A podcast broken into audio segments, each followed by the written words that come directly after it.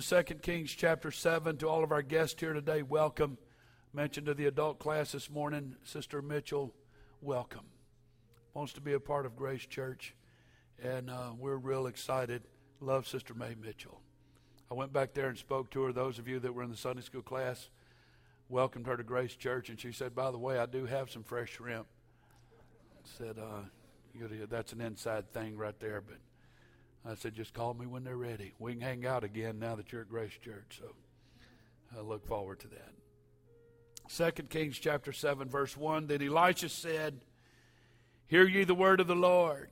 Thus saith the Lord, tomorrow about this time shall a measure of fine flour be sold for a shekel, and two measures of barley for a shekel, and the gate of Samaria. This means that these things are going to be a bargain. There's going to be plenty. It's going to be amazing at what's going to happen here tomorrow, he said.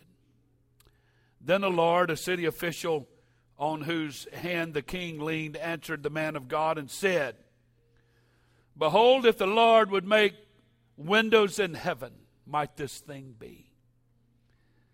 And he, Elisha, said, behold, thou shalt see it with your eyes, but you shall not eat thereof. Meanwhile, there were four leprous men at the entering in of the gate, and they said one to another, why sit we here until we die? If we say we will enter the city, then the famine is in the city, and we shall die there. And if we sit here, we die also. Now therefore come, let us fall unto the host of the Syrians. If they save us alive, we shall live, and if they killed us, we shall die. And they rose up in the twilight to go unto the camp of the Syrians. And when they were come to the uttermost part of the camp of Syria, behold, there was no man there. For the Lord had called, had made the host of the Syrians to hear a great noise of chariots and a noise of horses, even the noise of a great host. And they said one to another, lo, the king of Israel is hired against us, the kings of the Hittites and the kings of the Egyptians, to come upon us. Wherefore they arose and fled in the twilight, and left their tents and their horses and their asses, even the camp as it was. They fled for their life. And when these lepers came to the uttermost part of the camp, they went into one tent and did eat and drink, and carried thence silver and gold and raiment, and went and hid it, and came again and entered into another tent, and carried thence also, and and went and hid it. And they said one to another, we do not well. This day is a day of good tidings.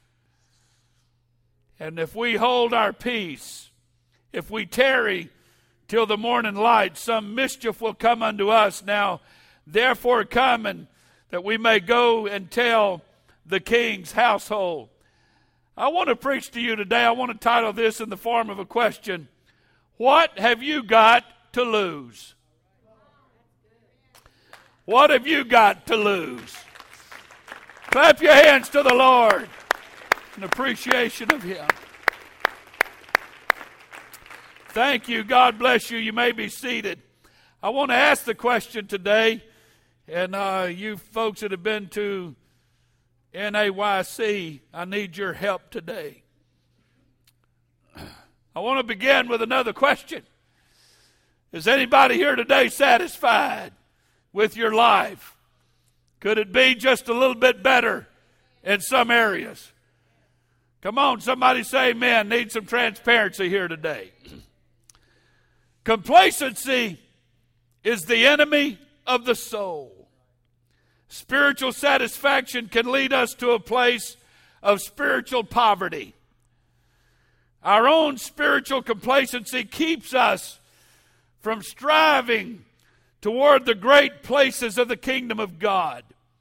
Spiritual satisfaction leads to a spiritual paralysis, and our talents and giftings wither and become useless. Spiritual satisfaction is a vice that must be fought against every single day of our lives. Abraham Lincoln said, Failure is not a crime, but low aim is. Someone said, indifference or complacency never wrote great works, never thought out striking inventions, nor, nor reared the solemn architecture that awes the soul, nor breathed sublime music, nor painted glorious pictures, nor undertook heroic giving. All of these things were born of great zeal, which were done with much heart. There has to be a refusal on the inside of you not to allow life to stuff you into a place of complacent and apathetic existence. But there, there, there are things that create a sense of spiritual complacency for us. Number one is we think the things facing us is insurmountable. There's no point in even trying. The problem I'm about to face, the path I'm about to walk down, I can't do it. I can't go through that. I can't experience that. There's also the idea that causes a, a sense of spiritual complacency is overwhelming losses. I've lost too much. I worked too hard and lost it all. I gave it all I had and walked away with nothing. The third thing that can cause spiritual complacency is entrapment in the past. I've done this stuff in the past. I've committed sin in the past. I've failed in the past. I've worked through all of these things in the past. So what's the point in even hoping for a better future? The fourth thing that causes spiritual complacency is a fear of the future. I just don't know what tomorrow holds. I'm a nervous wreck about tomorrow. I can't face tomorrow. Tomorrow for me won't be any different than yesterday was. Contentment with earthly goods is the mark of a saint. Contentment with earthly goods is the mark of a saint. Contentment with our spiritual state is a mark of inward blindness. We can never reach a place of spiritual contentment or complacency. I believe and proclaim that a child of God is either moving forward or backwards. There's no neutral. There's no standstill. When Moses told the people of God to stand still, God corrected that and said, tell them to go forward. And I believe that's what he's telling us today. There is before us an open door. All you N A Y C people, I need some help here now. Y'all going to understand me in a minute. Y'all going to say, but there's not very many of us. Hang on with me for a moment. We need to understand that there has to be a daily discipline of spirituality to battle complacency. So, Brennan, the next time you go through a tough time and you maybe even fail or life doesn't bring to you what you think you should, that doesn't mean quit praying back there. You keep doing that. It's a daily discipline. Paul said, as powerful as he was in Philippians three, brethren, I count not myself to have apprehended, but this one thing I do, forgetting those things which are behind and reaching forth to those things that are before me, I press toward the mark, the prize of the high calling of God in Christ Jesus. He went on to say, I therefore so run, not as uncertainly, so fight I, not as one that beats the air, but I keep my body and I bring it into subjection, lest by any means, when I have preached to others, that I myself should be a castaway. Spiritual growth never comes without some form of sacrifice or suffering. The greatest men of God have always had something inside of them that was hungry for more of a work of the Holy Ghost. The psalmist said, my soul thirst for God, for the living God. When shall I come and appear before God? Does anybody feel a little bit like that right now? I'm thirsty for God. He said, "O God, thou art my God. Early will I seek thee. My soul thirsts for thee. My flesh longs for thee in a dry and thirsty land where no water is, to see thy power, to see thy glory, so as I have seen thee in the sanctuary." I'm hungry for God. The cries from the Psalms to our parents and, and Bible quizzers in this upcoming season, I understand they'll be tackling the book of Psalms. The whole, the, their whole quizzing format will be strictly from that one book in the Bible. So the cries of the Psalms are nothing more than the echoes of our life. Speaking of Bible quizzing, where's Annabelle? Is she here today? Okay, somebody needs to say something. Where are you, son? Stand up. Still can't see you, but anyway. She walked up Friday night at the youth rally and said, "Listen to this, Pastor Murphy." And she rattled off four verses from the new curriculum coming out this year for Bible quizzers. She wants to be a part of the Bible quiz team. And you can do it. You can do it. Proud. Yes, indeed. And uh, couldn't understand a lot of it. She went so fast. I just can't hear as fast as some of these people talk around here. Ears don't work that fast. But we're proud of her. That's amazing. The cries from the Psalms are nothing more than the echoes of our lives. They are true to life because they are drawn from the stuff that life is made of, such as hope and fear, such as love and hate, such as jubilation and then frustration, faith, and then anxiety, joy, and yet despair. We find the writers of the Psalms not only experiencing the very emotions of life, but also in different places of life. Anybody relate to this? One moment we stand on the bedrock of hope and determine, "I'm going to serve God the rest of my days." And the next we're wallowing in the quicksand of horror. One minute we're shouting and the next we're shaking. One minute faith thrills us. The next fear threatens us. One minute we're full of confidence and the next we're at the point of collapse. All of our struggles and all of our victories should have one common purpose, and that is to create on the inside of us an insatiable hunger for the presence of God in our life, because nothing can take you down the path of life like God can. I know what I'm talking about here today. And the greatest men in the Bible were those who had such a longing for God that it consumed them. I loved what Brother Aaron Holloway said in the youth rally Friday night at the very end, after altar service. He said, "All of our young people are like light bulbs, and you ought to go home and get lit up at home and come to church lit up. Don't come to church burn out and then get lit up at church. Get lit up at home." This is what the presence of God is challenging all of us to do, is to get yourself plugged into the Holy Ghost and live there, stay there, dwell there. Praise God. I'm trying to preach here a little bit today. Great men of God had a longing for God that it consumed them. It consumed them. It propelled them onward and upward to heights that the average eyes could never see. What the average did see through lethargic spiritual eyes, they never had any hope of reaching such a place in God. I never want to be in that category of just marking time with my life and my relationship with God. So within the text of Second Kings seven that we read earlier,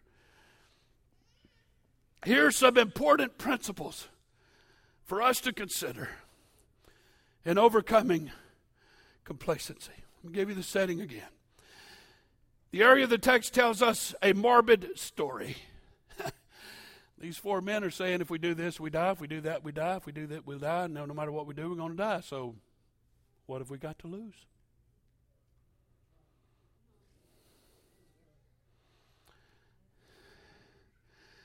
My greatest ambition in ministry is to present a thought that everybody gets it at the same time and goes absolutely ballistic.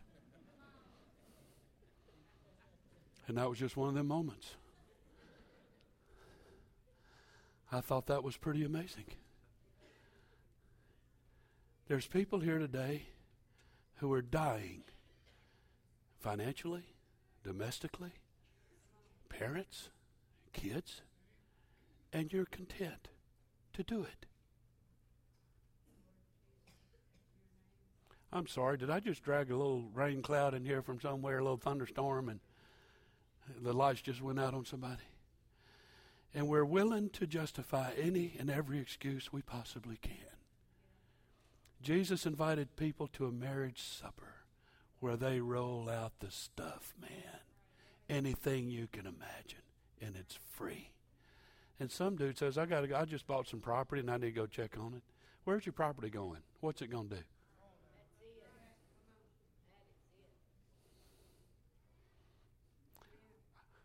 I just married a wife.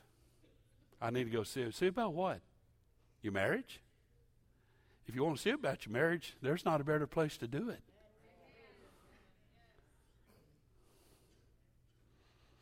So I'm going to proceed in faith that this will help somebody here today. But it tells a morbid story. So there come a time in Israel's history when Ben-Hadad, king of Syria, surrounded Samaria and was intent on conquering it. And armies back in Bible days, they realize it's better sometimes not to charge a city because they have the big tall walls and all that and try to destroy it from the inside. Just camp around it and cut off their supply from the outside, and you'll starve them to death on the inside. And that's what he was doing. And it was working. They were literally starving to death. The city of Samaria had been overtaken by an enemy army and by famine. They couldn't get out. They tried to get out, they'd die. If they stayed in, they was going to die. The people who literally had, some of them had become cannibals. They were eating their dead friends and family. Mama tastes pretty good. I don't mean to be crude, but whether we like it or not, that's the way it was. You like a chicken leg? Try your best friend's leg. He just died. That's the way it was. Their fear exacerbated the whole situation. So as Ben-Hadad's army threatened from the outside, they were dying by the droves on the inside of the great city of Samaria. Ben-Hadad had cut off all communication and supply lines from the outside. But while all of this was going on inside the city, outside of the city, ostracized by the city, left to die by the city, were four lepers. No doubt these men had talked over the situation among themselves, and obviously, it appeared pretty bleak for them as well. Because if they went in the city, they'd die. If they stayed outside, they were going to die. And if they went to the enemy, they were going to die. Y'all get the point? It was certain death for them. No matter what they did, it was certain death. So they finally decided, we know how the Jews feel about us. We know how the law of Moses feels about us, about being lepers. So let's go to the enemy, to the Syrian army, and see what they say. If they let us live, we live. If they kill us, we die. So we're not just going to sit here and die. So they realized, what do we have to lose? So what those four lepers did at that point brings us to three important principles that I want to share with you for the next hour.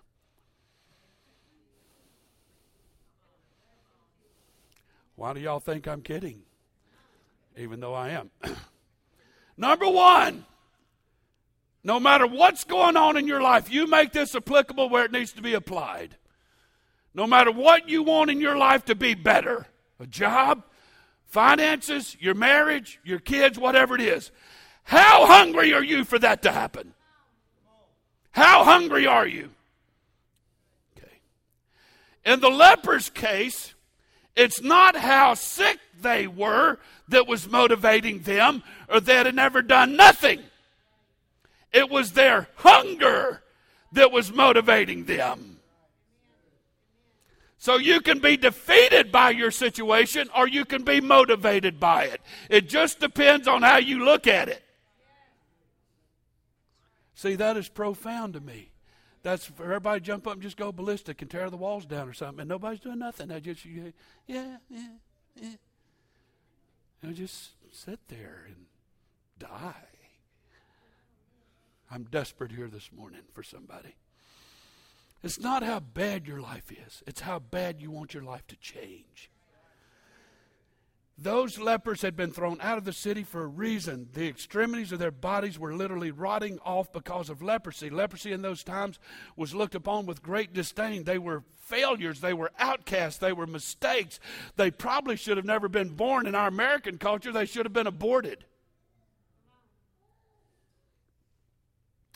But I want to say to you that sometimes failure and frustration are nothing more than the ushers that God uses to bring people to their greatest destiny. Because of their own misfortune, God was about to bless an entire city, an entire region from a certain death and destruction and annihilation, because somebody was willing to use their perceived failure and their apparent misfortune to bring about a move of God like that place. And oh God, I feel the Holy Ghost.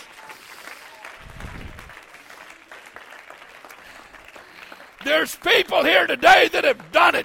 You've been there. Your marriage has been at a dead end. Your spirituality was dying. You were backslidden. There's people here today that were bitter and hurt by other people and other churches and other preachers. And you listed and put whatever you want. They've been hurt by their kids, but they used their misfortune. They didn't pout over what happened to them, but they got hungry for a change, and they said, with the help of God, with the help of God, I'm not going to sit here and die.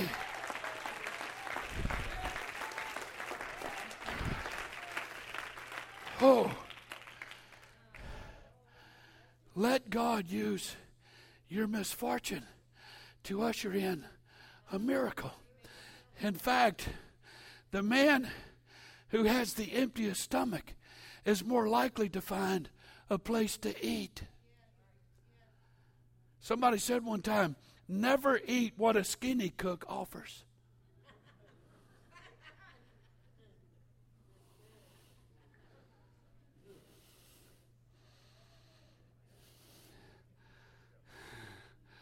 I'm going to go ahead and say it.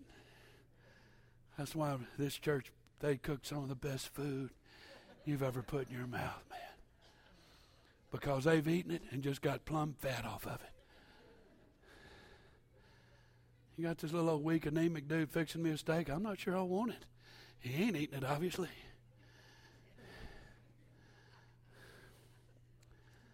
Furthermore, furthermore, the man who feels he has sinned the most is the most likely to be the one who seeks after God with the most focus.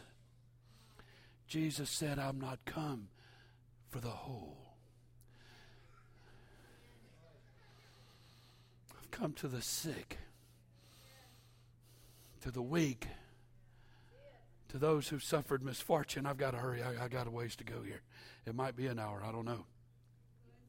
Those lepers could have continued to live just like they've always lived, hand to mouth, just trying to make ends meet. But something called hunger began to stimulate them to start dreaming a little. They began to imagine what God might be able to do if they would go into the army of the Syrians. These men did not need to take some poison to commit suicide. They did not need to find some cliff to jump off of. They were already far spent by their own starvation. So their situation and their hunger called for them to do something. And despite their difficulties, they found something to work with. The, the wise man said in Proverbs, for as a man thinks in his heart, so is he. I want everybody here today to know that God has a plan for your life. Yes, he does. These lepers brought to life some purpose to their despicable existence and made all the difference in the world. Their hunger pressed them to find out what God had waiting on them. This is what the devil does not want you to know, that this gnawing and driving discontentment in your life is going to open up a path to you that will cause a great exaltation of life. This is why the devil hates for churches to get hungry for a revival and for a harvest. This is why why he hates for a preacher to start dreaming. This is why the devil hates for saints sometimes, a small minority, to start feeling like there's something beyond where they're living now. He hates it when you're inspired by your hunger. Oh, and I feel the Holy Ghost here today. So when you look at the spiritual principle that is magnified here, it will make you want to do just that. These lepers found horses and mules saddled and ready for them. These lepers found supper ready on the table. These lepers found spoils of war waiting to be gathered up. These lepers found silver and gold for the taking. What caused it? What caused this great discovery? Hunger. And a refusal to sit there and die. Come on, somebody. All right, you N A Y C people. How many does it take to accomplish a victory like this? All of you N A Y C people, stand up again. Y'all ain't living what happened to y'all up there down. How many does it take to turn, turn a church on its ear? How many does it take to cause a revival to break forth? How many does it take to see God do something sovereign? How many does it take? We think, thank you, you may be seated. We think that we have to have an army. There needs to be three hundred of us. There needs to be one thousand of us. There needs to be a whole group from the whole entire area. Don't be deceived here today. If you could find it in history somewhere and prove it, I doubt if these were the only lepers outside the gate. I have a feeling there was more than four.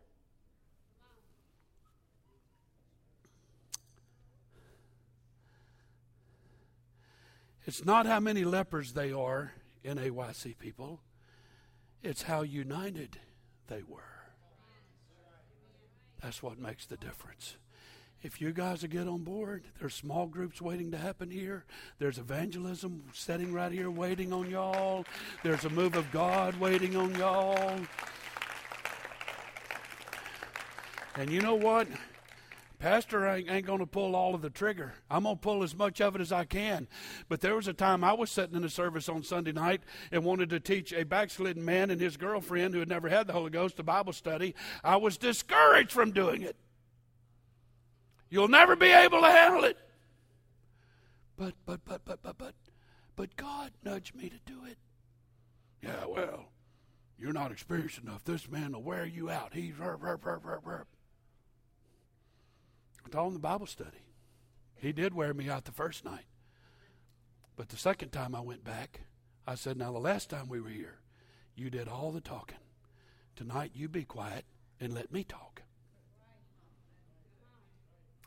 I said that in a good Christian way, manifested with the fruit of the Spirit. And he did. And his girlfriend prayed through the Holy Ghost and ended up working at the church school and teaching a Sunday school class and whatnot. Had I been, had I listened to the man that said, you'll never do it and he'll eat your lunch and he'll clean your clock and rah, rah, rah, rah, and all that, I'd have sat there with an insatiable hunger and desire. And I never did talk to my pastor about it. I wasn't in rebellion, I can promise you that. But don't wait for the pastor. If God's moving on you to do something evangelism-wise with your friends and you want to start a small group, start one! Start one! Start one! How else can I say it? Start one! I don't know how else to say it. If you have a hunger to do something from God, for God's sake, get out and do it. Do it.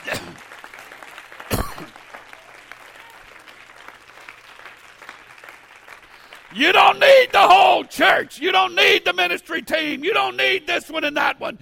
These four men got together and agreed. They weren't priests. They weren't elders.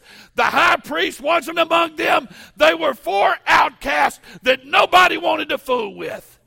but they unified around a cause. There were only four of them, but those four decided that if they could start being inspired by their hunger, that together they could shake their world. It was just a very small minority of the citizens of Samaria, but it was enough to break open a revival in their place. They decided that they were not going to sit in their misery and apathy any longer. So together we will live or die. Together we will either find food or die trying. Together we will depend on God. Together we'll make the journey. Together we'll seek out the serious. Together we're going to be inspired by what we desire. And if it's not all of us, fine. Jesus said if two or three agree.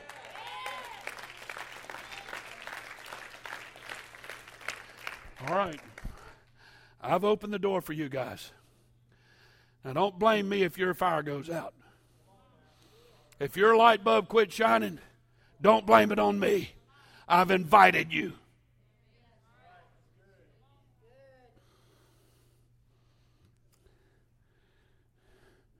Brennan, I want to tell our story. It's between me and you so bad right now I don't know what to do, but I'm not going to do it.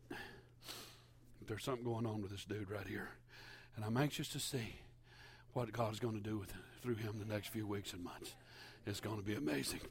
Quit crying about what you do not have and start focusing in on what you've been blessed with.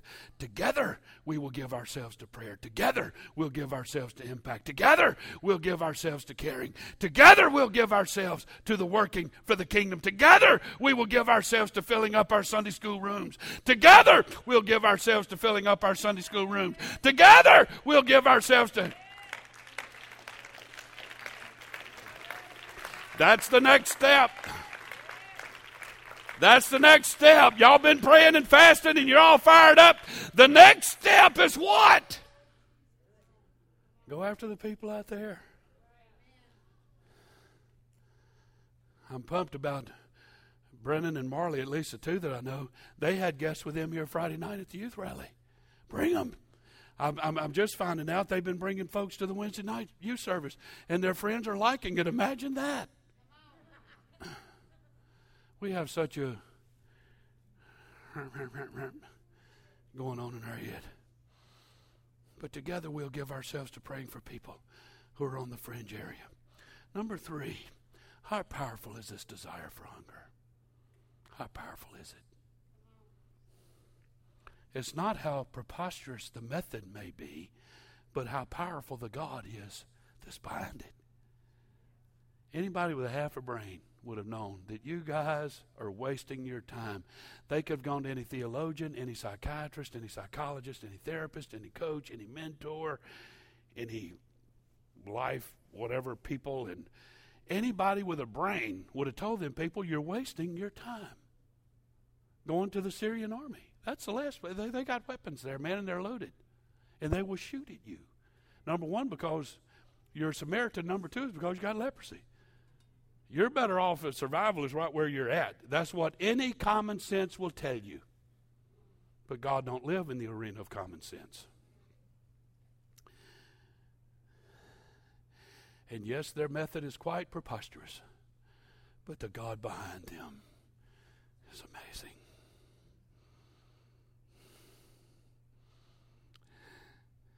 These lepers were looking for deliverance from the famine. When God starts working on your behalf, it's not how difficult the dilemma is, but very quickly it becomes how powerful God is. That's what changes everything. That's what. So they were only looking for a little food. They were only looking for a little bit. But instead they walked into, oh my goodness, anything you could imagine was theirs for the taking. I liked how they worked. They were willing to share this with everybody else, but not until I get what I need. And when you get what you need, then you can take it to anybody you want, and you're going to be okay. I got. I, I. I just. I can't stop. Uh, their meth- method may have been a little wild, but their God was more powerful than their method. So This is why it always turns out, this is the way it always turns out with God. You get a whole lot more than you anticipated. Sister Mitchell, you were with us. You and Brother Johnny was with us in our early days in Baker. Y'all were one of the first families that came along with the Bunches. Y'all saw what we were up against. Look at it now. Look where we are now. And we're not done yet. Anybody on board? You got to dream a little. Got to have a little vision. My hunger got a hold of me. Yes, it did. And I didn't quit. And I wasn't discouraged by the first failure. And I didn't quit when the first person left. Okay. But God always gives you more than you anticipated. It's just like Bartimaeus, who received his sight. God went beyond his expectation. Practically every miracle you find in the Bible comes with that promise. People seeking healing also got mercy. People seeking sight also got salvation. People seeking health also received power. This is how God works in the lives of men. Unanticipated blessing always comes through God's preposterous methods. Again, I want to see, say that God used the misfortune of these men to bring about a revival, not just for them. How ridiculous is it to just touch the hem of his garment and to go wash the mud out of your eyes and put water in vessels that are meant for wine and, and reach into, go catch a fish and reach in his mouth and find, how stupid is that? But God has always worked in the arena of the preposterous. The Bible is full of it. He don't work with your expectation and your definitions and your prerequisites. You got to step out. So, in conclusion today, God in, is in the blessing business. Yes, he is. He's interested in blessing your spiritual endeavors, your physical endeavors, your mental endeavors, your educational endeavors, your financial endeavors, your social endeavors. In short, he's interested in your life to the point that he knows how many hairs you have on your head. Amen. The platform of God's blessing is the classroom of your life. That's the platform he uses, is your life. He's interested in all the details of your life experiences, whether it's good or bad, beautiful or ugly, appealing or appalling, horrific or, or heroic, attractive or unattractive, precious or atrocious. God is totally interested in your life. In fact, God is interested in your dreams. One of the most fascinating and amazing things about dreams is that your dreams does not have to match your destiny. In actuality, your dreams are desires that can become your realities. Nowhere in the scripture where this is more evident than in the life of Joseph. Joseph of the Old Testament was filled with dreams. However, his brothers were dream killers. You know the story. Let me share with you three quick things about that. You have the dreams, the dreamer, and the dream killers. These three powerful points can possibly produce prosperity, productivity, personal privilege in your life if you properly understood and practically implemented these things. Number one, there's the dream. T E Lawrence said that all men dream, but not equally. Those who dream by night in the dusty recesses of their mind wake in the day to find that it was all vanity. But the dreamers of the day are dangerous men, for they may act their dreams with their wide eyes wide open to make it possible. I don't know what else to say to you folks, man. You, you, you going to sit there and die, or you're going to get up and, and make something happen in your life? Again, I want to say I live this every day. You North American Youth Congress people, you're all fired up and want to do something from God. It's, it's, you're not going to maintain that fire just sitting.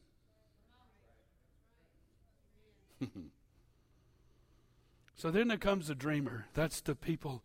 That's the Joseph was a man that allowed his dreams to take him from hate, from gossip, from adversity, from perplexity, from the pit, from the prison to the pinnacle of power, the palace.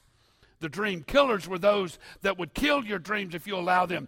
Do not allow anybody to make you become addicted to living life without a dream. They were not, they were not there when God gave them to you. You do not need these people to co-sign your dreams. You do not need them to confirm or affirm your dreams. You do not need them to authenticate, corroborate, substantiate, validate your dreams. Your dreams is yours to fulfill. Dream killers are often disguised as family, friends, and relatives. They do not believe in your dreams because they do not believe in you. Do not share your dreams with people that do not like you, with people that hate, and with people that are envious of you. The first moment they get to sabotage and assassinate your dreams, they will. My own mother, God love her. I love her to death.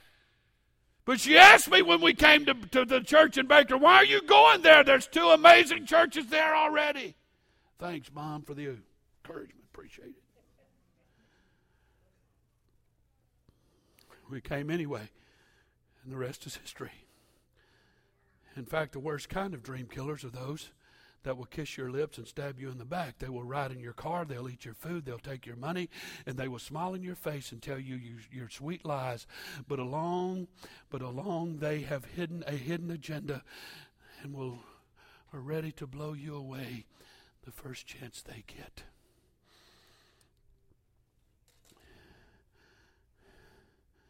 I had to learn quick when we came here twenty-six years ago. Who to talk to and who not to talk to. I had to learn quick. Sister Mitchell, you're being here this morning. I'm grieving for Brother Johnny. God has had other plans for him. But them, along with Claudine and David Bunch, these were my vision people. These were people I could go to and pour my heart out and say, let's do this and let's do that. You know how Johnny and Mae Mitchell helped me fulfill my vision? Stand with me today. Is that every time we got a new family at church, they'd invite them over to their house and fry fish and shrimp and all that. That was their way of letting God use them. And it was amazing. And our church grew. And we filled that building up several times. And now we're here. You let God use what's available in your life. And when you do, He blows it up to unbelievable proportion. I don't know that they ever fathomed, the Mitchells ever fathomed, that they were investing in the lives of people that are still serving God today. And not just at the church at Baker, and other churches they've been to. The one in Bayou Rouge, Palmetto, somewhere around there. Impacted lives, man. Why? Why? Because they determined, I'm not going to sit here and die. As a matter of fact, they came to the Baker Church in those days to do just that. We're not going to sit where we were and die. We're going to go to where we can be productive, where we can see a move of God. Now, we had a move of God here earlier, but now we're having another one. One of different scope and proportion. The Spirit of the Lord is still moving. Yes, He is. I realize that you're not dancing and shouting and talking in tongues, but God is talking to somebody here today, and He's asking you a question on what to do with your faith and your future. What have you got to lose investing in me? Doing it my way for a change, what have you got to lose? Trying it my way, what have you got to lose? There's young people here today. You're a ship without a sail. There's no orientation in your life. There's You don't know what you're going to do. You're thinking about college maybe, and I don't know what I'm going to do. I don't know what I'm going to be. Well, if you listen to the people around you, you'll do what they want you to do. And sometimes that's good, and sometimes it's not. But the best thing to do is put your life in the middle of God's will and say, I'll do what God wants me to do, because Jesus promised, if you seek first the kingdom, all this other stuff that you like in life will be added to you. That's what He said. So what do you have to lose today? What do you have to lose? But pastor, I just have these things. I just have these things, and I just, you know, I just like doing stuff, and I like doing this stuff. And we talked a little bit about that in Sunday school. Just things I like to do, and you know, I, I know it's not right, and, and and some of it I can't help, because don't forget, my mama was an idiot, my daddy was an idiot, and I, I'm an idiot too because of it. And I just can't help, you know, and I'll probably be a loser. And I know when I get married, I'm gonna probably divorce once or twice. That's what everybody does. So what I'm gonna do is shack up with somebody for a year and see if we're compatible or not, and then we'll get married. This is what culture says, but God said, if you do it my way, He can save you from all that junk. He can spare you of all that stuff. So what have you got to lose? God can spare some people here today. Have a lot of misery in the future and a lot of heartache in the future. He can spare you some stuff. May not spare you of everything, but He'll spare you some stuff, the sinful stuff. So what have you got to lose? What do you think? Can we make a deal here today? Can we make a deal here today? No compromises, just a deal. That if you'll give God a shot, you've done it your way. You've done it your way. And it all went south on you. Be honest. There's people here today that's did life your way. All that church baloney is, I ain't doing all that stuff, and you're a mess. So why don't you try His way? You can't stand yourself anyway most of the time. So what have you got to lose? What have you got to lose? That Brother Murphy, I don't know about that repentance stuff and going up here and saying, God, I'm sorry, and I might cry.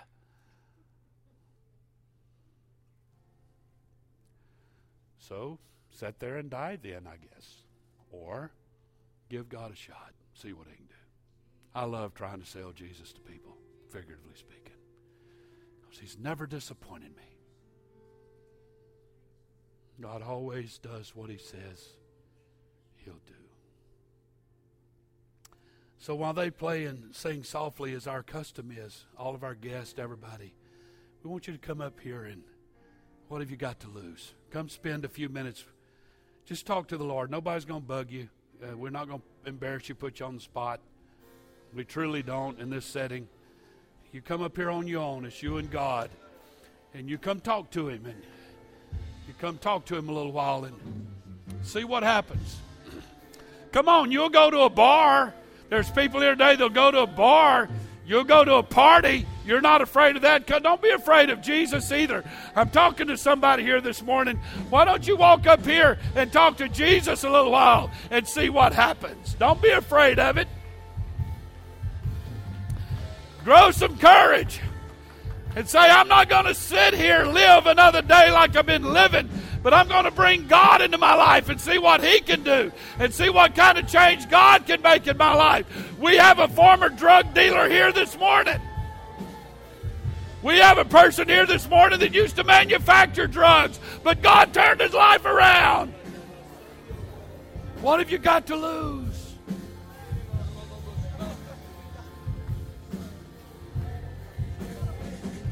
Come on, somebody.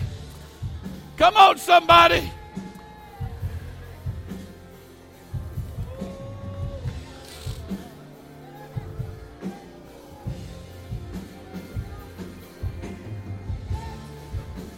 Could you lift your hands all across the building? Could you lift your face to heaven this morning? Come on, Grace Church. I need some help right now.